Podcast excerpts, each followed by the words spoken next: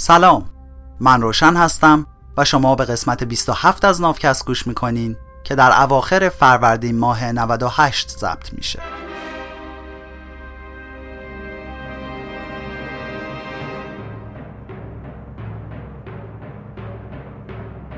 تو نافکست من در حال ترجمه کتاب سیپینز نوشته یووال هراری هستم. امید نافکست اینه که تعصب و خودبرتربینی از اطرافمون دور بشه. این بخش دوم از ماجرای امپراتوری هاست. تو قسمت قبل در مورد رویای امپراتوری ها برای اتحاد بشر گفتم. اینم ادامه همون ماجراست. این قسمت به صلاح خودتونه.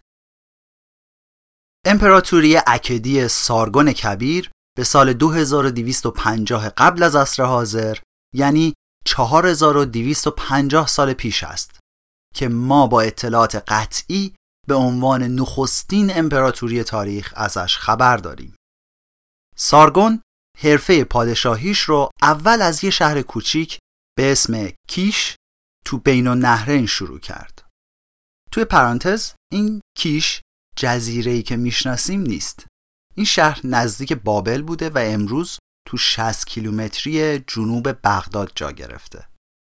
راستی چرا گفتم سارگون حرفه پادشاهیش از اونجا شروع شد؟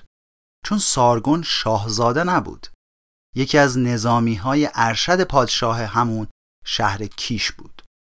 پرانتز بسته. سارگون موفق شد تا در عرض چند دهه همه دولت شهرهای بین النهرین و بخش بزرگی از سرزمین های دور از مرکز بین النهرین رو هم تصرف کنه. سارگون لاف می‌زد که من همه دنیا رو گرفتم ولی واقعا قلمروش از خلیج فارس بود تا مدیترانه که شامل بیشتر عراق و سوریه به علاوه یه بخشایی از ایران و ترکیه امروزی می‌شد. بعد از مرگ سارگون این امپراتوری اکدی هم خیلی دووم نیاورد اما کم پیش اومد که ردای شاهانه سارگون بی صحاب بمونه شاههای آشوری، بابلی و هیتی تا 1700 سال بعدش سارگون رو الگو کردن و اونا هم قپی می اومدن که ما هم کل دنیا رو گرفتیم. اما حدود سال 550 پیش از عصر حاضر یعنی حدود 2569 سال پیش کوروش کبیر از ایران با یه رجزی اومد جلو که بقیه شاهها همه کم آوردن. شاههای آشوری همیشه پادشاه آشور باقی میموندن. حتی وقتی هم که ادعا می‌کردن دارن به کل دنیا حکومت می‌کنن معلوم بود که بی تعارف و خجالت دارن این کار رو برای شکوه هرچه بیشتر سرزمین آشور می‌کنن. اما از اون ور کوروش اومد ادعا کرد که من به خاطر همه مردم دنیا دارم به کل دنیا حکومت می‌کنم.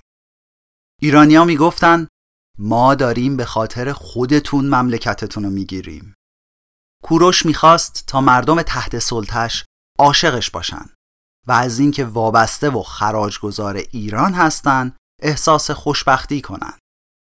معروفترین نمونه از کارهای خلاقانه کوروش برای مورد پسند واقع شدن بین مردم تحت سلطه امپراتوریش این بود که دستور داد تا یهودیایی که به شهر بابل تبعید شده بودند اجازه داشته باشند که به سرزمین یهودیه برگردن و معبدشون رو از نو بسازن. حتی بهشون پیشنهاد کمک نقدی هم کرد. کوروش خودشو فقط به عنوان پادشاه ایرانیا نمی‌دید که داره به قوم یهود هم حکومت می‌کنه. اون خودشو پادشاه مردم یهود و مسئول شادی و رفاه اونا هم می‌دونست. توی پرانتز کسایی هستن که سنگ کوروش رو به سینه می‌زنن و می‌خوان فقط یه زبون یا مثلا یه مذهب تو ایران باشه. یادشون بنداز که کوروش اینجوری نبود. پرانتز بسته. جسارت این که بخوای به خاطر کل مردم دنیا به دنیا حکومت کنی خیلی تکون دهنده بود. مثل پستاندارای اجتماعی دیگه سیر تکامل انسان امروزی رو هم تبدیل به یه موجود بیگانه حراس یا همون دیگر حراس کرده. به طور غریزی انسان امروزی میاد بشریت رو به دو دسته ما و دیگران تقسیم می‌کنه. ما میشیم من و تویی که یه زبون، مذهب و آداب و رسوم مشترک داریم. اون وقت ما همیشه مسئول خودمونیم و مسئولیت اونا هیچ ربطی به ما نداره. ما از اول جدا از اونا بودیم و هیچ دینی به اونا نداریم. ما نمی‌خوایم هیچ کدوم از اونا رو تو سرزمینمون ببینیم و سر سوزنی هم برامون مهم نیست که چه اتفاقی داره تو زمینای اونا میافته. خیلی سخت بشه که حتی اونا رو آدم حسابشون کنیم. مردم قبیله دینکا تو کشور سودان جنوبی به زبون خودشون به مردم میگن دینکا. یعنی اون مردمی که دینکا نیستن اصلا مردم به حساب نمیان. قبیله نویر که تو قسمت 13 به تکنیک های دامداریشون اشاره کردیم دشمنای سرسخت همین مردم دینکا هستن. حالا به نظرت نویر تو زبون مردم نویر یعنی چی؟ یعنی مردم اصلی بیا بریم هزاران کیلومتر دورتر از صحرای سودان جایی که مردم یوپیک تو سرزمینای یخزده آلاسکا و شمال شرقی سیبری زندگی می‌کنن حدس بزن یوپیک تو زبون خودشون به چه معنیه؟ به معنی مردم واقعی پرانتز باز مردم یوپیک جزو گروهی هستند که ما به اشتباه بهشون میگیم اسکیمو چرا اشتباه؟ چون این اسم و همسایه های جنوبیشون بهشون دادن اما خود یوپیکا دوست دارن صداشون کنیم اینویت و اسم اسکیمو رو نسبت به خودشون توهین می‌دونن. پرانتز بسته.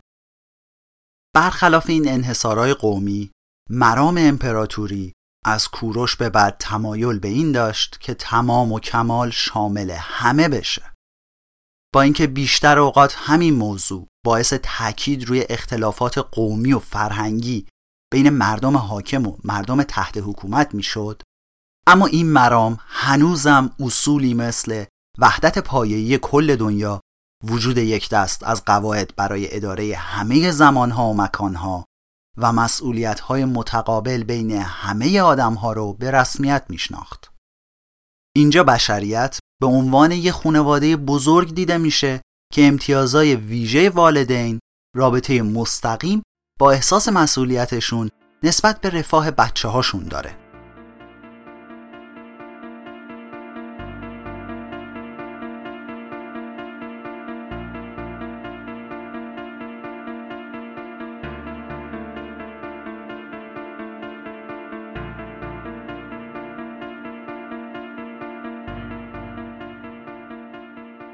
این رویا و نگاه جدید امپراتوری از کوروش و ایرانیا به اسکندر کبیر و از اونم به پادشاه های هلنیستی فرهنگ یونان امپراتورهای روم خلفای اسلام سلسله های هند و دست آخر به نخست وزیرای شوروی و رؤسای جمهور آمریکا رسید امپراتوریا وجودشون رو با این نگاه مردم دوستانه توجیه کردند.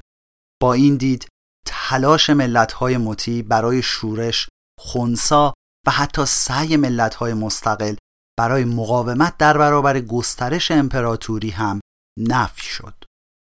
نگاه های مشابه مدل ایرانی امپراتوری مستقلا تو بقیه جاهای دنیا مخصوصا آمریکای مرکزی، منطقه رشکوهای آند و چین هم شکل گرفت. طبق تئوری سیاسی سنتی چین منبع و منشأ کل قدرت مشروع روی زمین در عرش خداوندی و آسمان است. که بهش میگن تیان. این عرش الهیه که تعیین می‌کنه کی یا کدوم خونواده لیاقت گرفتن وکالت خدا رو داره. اون وقت این آدم یا خونواده به نفع همه ساکنین زیر این آسمون که بهش میگن تیانشیا حکومت می‌کنه. پس طبق معنی یه همچین قدرت مشروعی شامل همه دنیا میشه. اگه حاکمی اون اجازه الهی رو نداشته باشه حتی صلاحیت اداره یه دونه شهر رو هم نداره. و اگه یه حاکمی این اجازه رو داشته باشه اون وقت موظفه که توازن و عدالت رو تو همه جای دنیا گسترش بده. نمیشه هم که این حکم الهی رو همزمان به چند نفر داد. در نتیجه نمیشه وجود بیشتر از یک کشور مستقل رو قانونی دونست. بازم توی پرانتز این موضوع تو چین خیلی شبیه به فره ایزدی تو اسطوره های باستانی ماست. مخصوصا تو شاهنامه خوندین یا شنیدین که هر وقت دنبال شاه میگشتن اون آدم حتما باید فره شاهی یا کیانی می داشت. یا پیش می اومد که فره از یکی می‌رفت مثل جمشید یا نوزر که از خونواده اونا دیگه پادشاه نداشتیم. یا حتی همای سعادت اون پرنده که اگه سایش رو سر کسی میافتاد بخت و اقبالش بلند می‌شد و به شاهی می‌رسید. و جالب اینه که همای سعادت که امروز خیلی از جاهای ایران خوش و خورم داره زندگی می‌کنه یه پرنده زیبای لاشه خار از خانواده کرکساست که ظاهرا مثل هوموسیپینزای اولیه متخصص خوردن مغز استخونه. پرانتز بسته. چینشی خوانگدی اولین امپراتور چین متحد لاف می‌زد. اگه از همینجا که وایستادی تو شیش جهت به جاهای مختلف دنیا بری یعنی بالا، پایین، جلو، عقب، چپ، راست همه چی مال امپراتوره. جایی نیست که اونجا رد پای انسان باشه و یه نفر پیدا بشه که مطیع امپراتور نباشه. الطاف امپراتور حتی به اسباب و گاوا هم می‌رسه. کسی رو پیدا نمی کنی که مورد عنایت امپراتور قرار نگرفته باشه. هر کسی زیر سقف خودش در امن و امانه. از این به بعد بود که دوران امپراتوری تو حافظه تاریخی مردم چین و به همون ترتیب توی تفکر سیاسی مردم چین به عنوان دوران طلایی نظم و عدالت دیده شد. نگاه امروزی غربی دنیای عادلانه رو متشکل از کشور ملت‌های جدا می‌دونه. اما توی چین برخلاف این دیدگاه دوره های انشعابات سیاسی رو به عنوان سالهای تیره و تار و پر از هرج و مرج و بیعدالتی می‌بینن. همچین درکی از موضوع تأثیرات گسترده‌ای توی تاریخ مردم چین داشته.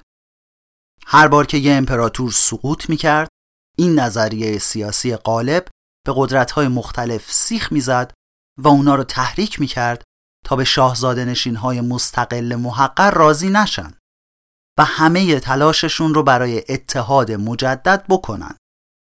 دیر یا زودم همیشه اینجور تلاش ها به موفقیت می رسید.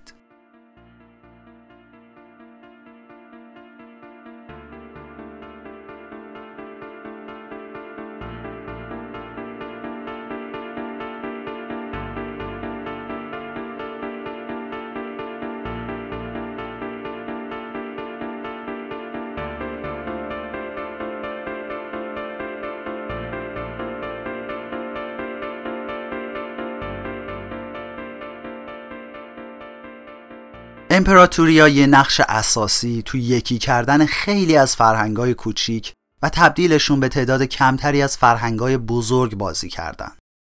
داخل مرزای امپراتوری خیلی راحت تر از یه منطقه تکه تکه شده سیاسی میشه تفکرات، مردم، اجناس و تکنولوژی رو جابجا جا کرد. بیشتر اوقات خود امپراتوریا عمدن تفکرات، آداب رسوم و هنجارها رو گسترش می‌دادن. یه دلیلش این بود که با این کار زندگی برای خودشون آسونتر می‌شد. خب خیلی سخت می‌شد یه امپراتوری که هر ناحیه کوچیک ازش قوانین، سبک نوشتار، زبان و پول خودشو داشته باشه رو اداره کرد. از نظر امپراتورا این همگونسازی یه لطف به حساب می اومد. توی پرانتز بگم که یکی از دوستای نافکست به همین موضوع تو توییتر اشاره کرد. این به تعبیر امروز می‌تونه هژمونی فرهنگی یا همون تسلط فرهنگی باشه. یه نمونه از تسلط فرهنگی زبان استاندارد شده لاتین رومی بود که جایگزین زبونهای محلی تو بخش بزرگی از اروپا شد. اما مردم اون مناطق حالت آمیانه اونو به کار گرفتن که بهش میگن vulgar Latin یا لاتین کوچه بازاری. بعدها این گونه غیر استاندارد از زبون لاتین تکامل پیدا کرد و امروز ما زبونهای فرانسوی، ایتالیایی، پرتغالی، رومانیایی و اسپانیولی رو داریم. شاید شنیده باشین که به غیر از کانادا، آمریکا، بلیز، جامائیکا، گویان و سورینام به بقیه کشورهای قاره آمریکا میگن آمریکای لاتین چون یا اسپانیولی حرف می‌زنن یا پرتغالی که هر دو از لاتین آمیانه مشتق شدن. هگمنی یا هجمونی از زبون یونانی اومده و جالبه که به ما ایرانیا ربط داره. حالا چرا؟ یادت میاد تو قسمت قبل گفتیم که چون امپراتوری هخامنشی به دولت شهرهای یونانی حمله کرد اونا هم برای مقابله با هم متحد شدن و آتن به بقیه دولت شهرهای یونان مسلط شد طبق دایره المعارف کلمبیا همون زمان یونانیا کلمه ایمونیا رو برای اشاره به سلطه فرهنگی آتن استفاده کردند و امروز ایمونیای یونانی تبدیل شده به هگمنی انگلیسی. حالا یه مثال دیگه از هژمونی یا تسلط فرهنگی از همین کشور خودمون ایران بزنیم. زبون معیار تو ایران چیه؟ فارسی با لحجه کتابی یا مرکز؟ البته لحجه مرکز یعنی تهران. اما تهران خودش هم توش چند جور لحجه داره دیگه. شرق و غرب و شمال و جنوب یه مقدار با هم متفاوت حرف می‌زنن. اما بازم تسلط فرهنگی تهران تو کل کشور و مراکز استان تو منطقه خودشون حرف اول رو می‌زنه. این متاسفانه باعث از بین رفتن زبونای محلی شده. باعث شده که من همین حرفا رو با یه گویش یا لحجه دیگه نتونم بگم. چون اعتبار حرفم زیر سوال میره. این صرفا یه گوش از تأثیرات مخرب هژمونی فرهنگی تو ایرانه که باعث میشه هر کسی تو رادیو و تلویزیون به خودش اجازه توهین به لحجه یا زبونی غیر از لحجه یا زبون معیار رو بده. همینه که خیلی از ماها از بچگی نخواستیم به زبون محلیمون حرف بزنیم. چون بهمون به خندیدن تو همین رابطه قسمت نه از رادیو مرز رو هم گوش بده این پرانتز طولانی هم بسته دلیل دومی که به اندازه دلیل اول اهمیت داره اینه که امپراتوریا با گسترش فعالانه یه فرهنگ مشترک تلاش می‌کردن تا مشروعیت پیدا کنن. فرقی نداشت که بخوان راه بسازن یا مردم رو قلقم کنن. امپراتوریا حداقل از زمون کوروش و چینشی خوانگدی می‌گفتن این کارا لازمه. اعمال و رفتارشون رو با این بهونه توجیه می‌کردن که مردم مغلوب بیشتر از مردم غالب از این گسترش فرهنگی فایده می‌برن. توی پرانتز این یکی از توجیه هایی هست که طرفدارای یک ملت یک زبان توی ایران بیان می‌کنن. پرانتز بسته. بعضی از این فایده ها مثل نیروهای انتظامی و قضایی، طراحی شهری، استاندارد کردن وزن و معیار خیلی به چشم می اومدن. بعضی دیگه هم مثل مالیات ها، خدمت اجباری و مقدس فرض کردن امپراتور و پرستش این آدم جای سوال داشت. بازم بیشتر نخبه های امپراتوری با تمام وجود فکر می‌کردن که دارن برای رفاه عمومی همه ساکنین امپراتوری کار می‌کنن.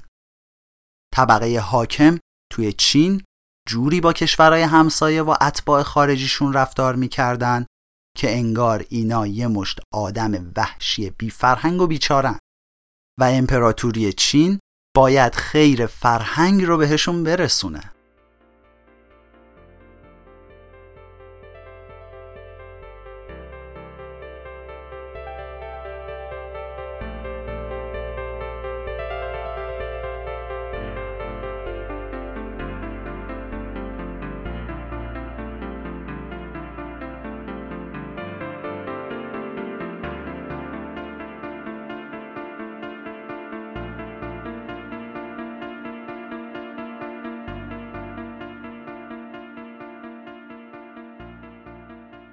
این اجازه الهی که به امپراتور اعطا شده بود برای تربیت بشریت و نه برای بهره برداری از اون بود.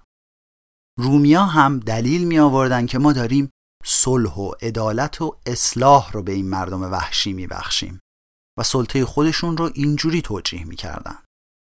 آلمانیای وحشی و گولهای سرخابی که تا قبل از اینکه رومیا بیان و با قانون رامشون کنن تو همومای عمومی تر و تمیزشون کنن و با فلسفه بهترشون کنن توی جهل و کسافت زندگی می‌کردن. شاهنشاهی یا امپراتوری موریا تو صده سوم از عصر حاضر تو هند باستان هدفش این بود که آموزه های بودا رو توی دنیای جاهل پخش کنه. خلفای اسلام هم از طرف خدا وکالت داشتند تا وحی پیامبر رو با صلح و صفا و اگه لازم می‌شد به زور شمشیر همه جا منتشر کنند.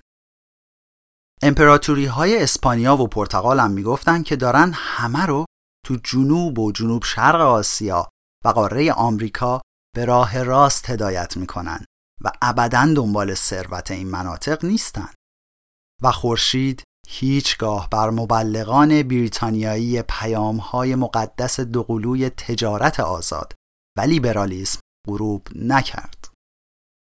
هیئت حاکمه شوروی هم وظیفه خودش می‌دونست تا به گذر تاریخی پردردسر از سرمایهداری به آرمان شهر خودکامه طبقه رنجبر کمک کنه. خیلی از مردم آمریکا هم این روزا مدعیان که این وظیفه اخلاقی دولتشونه تا با موشکهای کروز یا هواپیماهای F-16 هم که شده خیر حقوق بشر و دموکراسی رو به کشورهای جهان سوم برسونه. به ندرت پیش می اومد که این تفکرات فرهنگی منتشر شده از طرف امپراتوری صرفاً توسط الیت ها یا نخبه های حاکم به امپراتوری شکل گرفته باشند. این نخبه ها به جای اینکه بیان و با کل شقی بچسبن به یه سنت خشکیده به نسبت براشون راحت تر بود تا اندیشه ها، هنجارها و سنت هایی رو که تو گوشه کنار امپراتوری پیدا می‌کردن رو بپذیرن. چون که این رویای امپراتوری می‌خواست همگی رو جهان شمول باشه. بعضی از این شاهنشاه ها بودن که به خیال خودشون می‌خواستن برگردن به ریشه هاشون و فرهنگشون رو از آلودگی ها پاک کنن. اما بیشتر اوقات امپراتوریا تمدنای ترکیبی و چند رگه‌ای ساختن و تا اونجا که می‌شد فرهنگ مردم تابعشون رو جذب کردن. فرهنگ شاهنشاهی روم همونقدر که رومی بود یونانی هم بود. فرهنگ شاهنشاهی عباسیان از یه بخش ایرانی، یه بخش یونانی و یه بخش عربی درست شده بود. فرهنگ امپراتوری مغول هم یه تقلید از روی چینیا بود. تو امپراتوری ایالات متحده یه رئیس جمهور آمریکایی با خون کنیایی بود که موقع تماشای فیلم مورد علاقش یعنی لورنس عربستان که اونم یه حماسه بریتانیایی از شورش عربها علیه ترک ها بود کلی پیتزای ایتالیایی نوش جون می کرد. جوری هم نبود که فکر کنی این آش شل قلمکار فرهنگی روند یکی کردن و تحلیل رفتن فرهنگی رو برای مردم مغلوب آسون کرده باشه. آره خب این تمدن امپراتوری کلی از فرهنگ مردم مغلوب کمک گرفته و به خودش جذب کرده. اما این ملغمه ای که از آب در اومده هنوز برای خیلی از این مردم غریبه و ناشناست. بیشتر وقتا این روند همگونسازی فرهنگی برای مردم مغلوب خیلی دردناکه و بهشون آسیب می‌زنه. همونقدر که قبول کردن و درک یه فرهنگ جدید سخت بود و بهشون کلی فشار می آورد ول کردن یه سنت محلی آشنا و دوست داشتنی اصلا براشون آسون نبود. بدتر از همه این بود که حالا اگه این آدمیان تابع می اومدن و خیلی خوب فرهنگ این امپراتوری رو به خودشون می گرفتن بازم دهه ها و صده ها طول می کشید تا نخبه های این امپراتوری اونا رو از مای خودشون بدونن. نسلای بین فاصله شکست فرهنگی تا پذیرش فرهنگ جدید نسلای سوخته این که فراموش شدن. خب اینا از یه طرف فرهنگ دوست داشتنی محلیشون رو از دست دادن از اون طرفم نذاشتن که سهم برابری تو دنیای این امپراتوری داشته باشن. این پذیرش فرهنگ غالب باعث شده که همچنان به چشم یه عده آدم بی فرهنگ بهشون نگاه بشه. فرض کن که 100 سال از سقوط نومانتیا گذشته و ما یه آدم ایبریایی با اصل و نسب داریم که با پدر و مادرش به گویش محلی کلتی خودشون حرف می‌زنه. در این حال زبون لاتینش هم به جز یه ذره لحجه هیچ عیب و نقصی نداره. زبون لاتین رو هم به خاطر این یاد گرفته چون برای چرخوندن کاسبیش با دولتی ها سر و کار داره.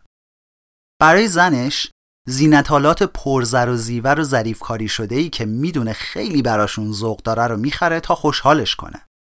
اما ترجیحش اینه که زنش از اون جواهرات ساده ای که زن حکمران رومیشون داره استفاده کنه. و از اینکه زن خودش مثل بقیه زنای محلی هنوز این سلیقه کلتی رو داره یه خورده خجالت زده است. این آدم خودش پیرهنای رومی میپوشه و چون از ریزکاریا و پیچیدگی های قوانین تجارت رومی خوب سر در میاره تو تجارت گاو خیلی موفق شده و تونسته یه ویلای مدل رومی بسازه. با اینکه همه شعرهای ورجل تو نسخه سوم از کتاب جورجیکس رو از حفظ بوده اما بازم رومی ها باهاش مثل یه آدم نیمه وحشی برخورد می‌کنن. تو پرانتز طبق دانشنامه بریتانیکا ورجل یا همون ویرژیل به ادعای خود رومی ها بزرگترین شاعر امپراتوری روم بوده که به لاتین شعر می‌گفته و چند تا اثر معروف داره که یکیش همین کتاب جورجیکس بوده. این کتاب تو چهار جلده و در مورد کشاورزیه. یعنی یه سری شعر گفته در مورد کشاورزی. حالا اهمیت این که این دوست نومانتیاییمون جلد سوم رو از بر بوده اینه که گفتیم ایشون تو کار خرید و فروش گاو بودن و جلد سوم از جورجیکس هم در مورد دامداریه.